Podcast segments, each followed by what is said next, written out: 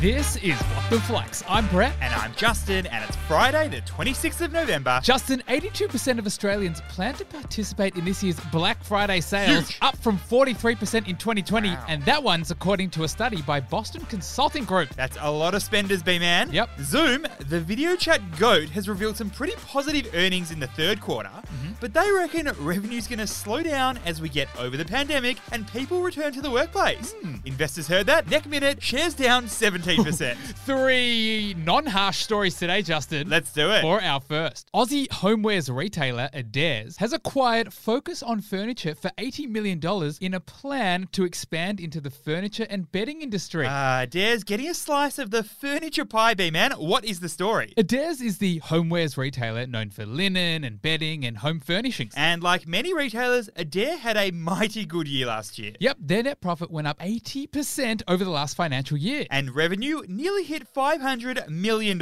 So now, Jazzy Boy, Adairs is looking to expand their offering. Mhm. Last year, they acquired a New Zealand based retailer called Mocha. And now they're acquiring Focus on Furniture for 80 million bucks. And B Man, Focus is all about targeting everyday consumers looking for pretty high quality furniture at not such an expensive price. 23 stores, a growing online retail channel, not bad. Now, Brett, the price paid was a 2.4 times multiple on Focus's E EBIT for 2021. Interesting. So, what is the key learning here? Valuing a company for an acquisition is part science and certainly part art. There are hundreds of ways to value a company, like paying a multiple of the company's revenue for the last year, Paying a multiple of the company's profit for the last year? or paying a multiple of the company's E EBIT. That's earnings before interest and tax. And this will depend on the industry as well as how the company actually makes money. Because by having a consistent multiple within the same industry, it provides a benchmark for others too. And speaking of benchmarks, Justin, Adairs acquired Mocha on an 8.5 multiple just last year. so it's possible that Focus might be feeling a little shortchanged. For our second story, Rest Super, the Aussie super fund, has become the first super fund to announce it's going to invest a portion of its assets into, here it comes, crypto Oh, assets. there always has to be the first one to start, B man. What is the story? So, Rest Super is one of Australia's biggest super funds with around 1.8 million members. They're managing a lazy $66 billion in funds for their members. And Justin, at Rest's annual general meeting, Mm-hmm. they announced that they're going to be dipping their toes into the crypto water. This is big news in the Australian super space because the superannuation space is worth over $3 trillion in Australia. And Rest is the first super fund to say they are seriously keen on getting involved. And B man, what was the thinking behind this one? well, Justin, Rest reckons it's important that its members have some exposure to a wide range of asset classes, including crypto. Ultimately, so they can diversify their members' retirement savings. So, what's the key learning here?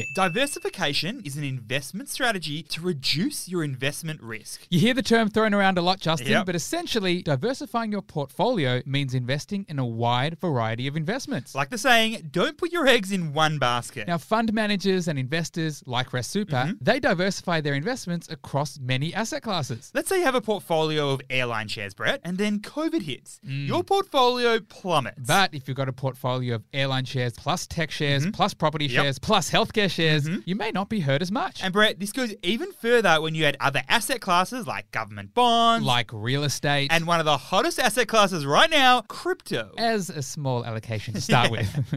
For our third and final story, Tinder's owner, Match Group, has announced it's going to expand beyond digital dating into the physical world by introducing human matchmakers to its service. when all else fails, Justin, head to the human matchmaker. what is the story? All right, well, Match Group is the leader in the digital dating field. They own over 20 e romance businesses. We're talking Tinder. We're talking Hinge. Can't forget OKCupid as well.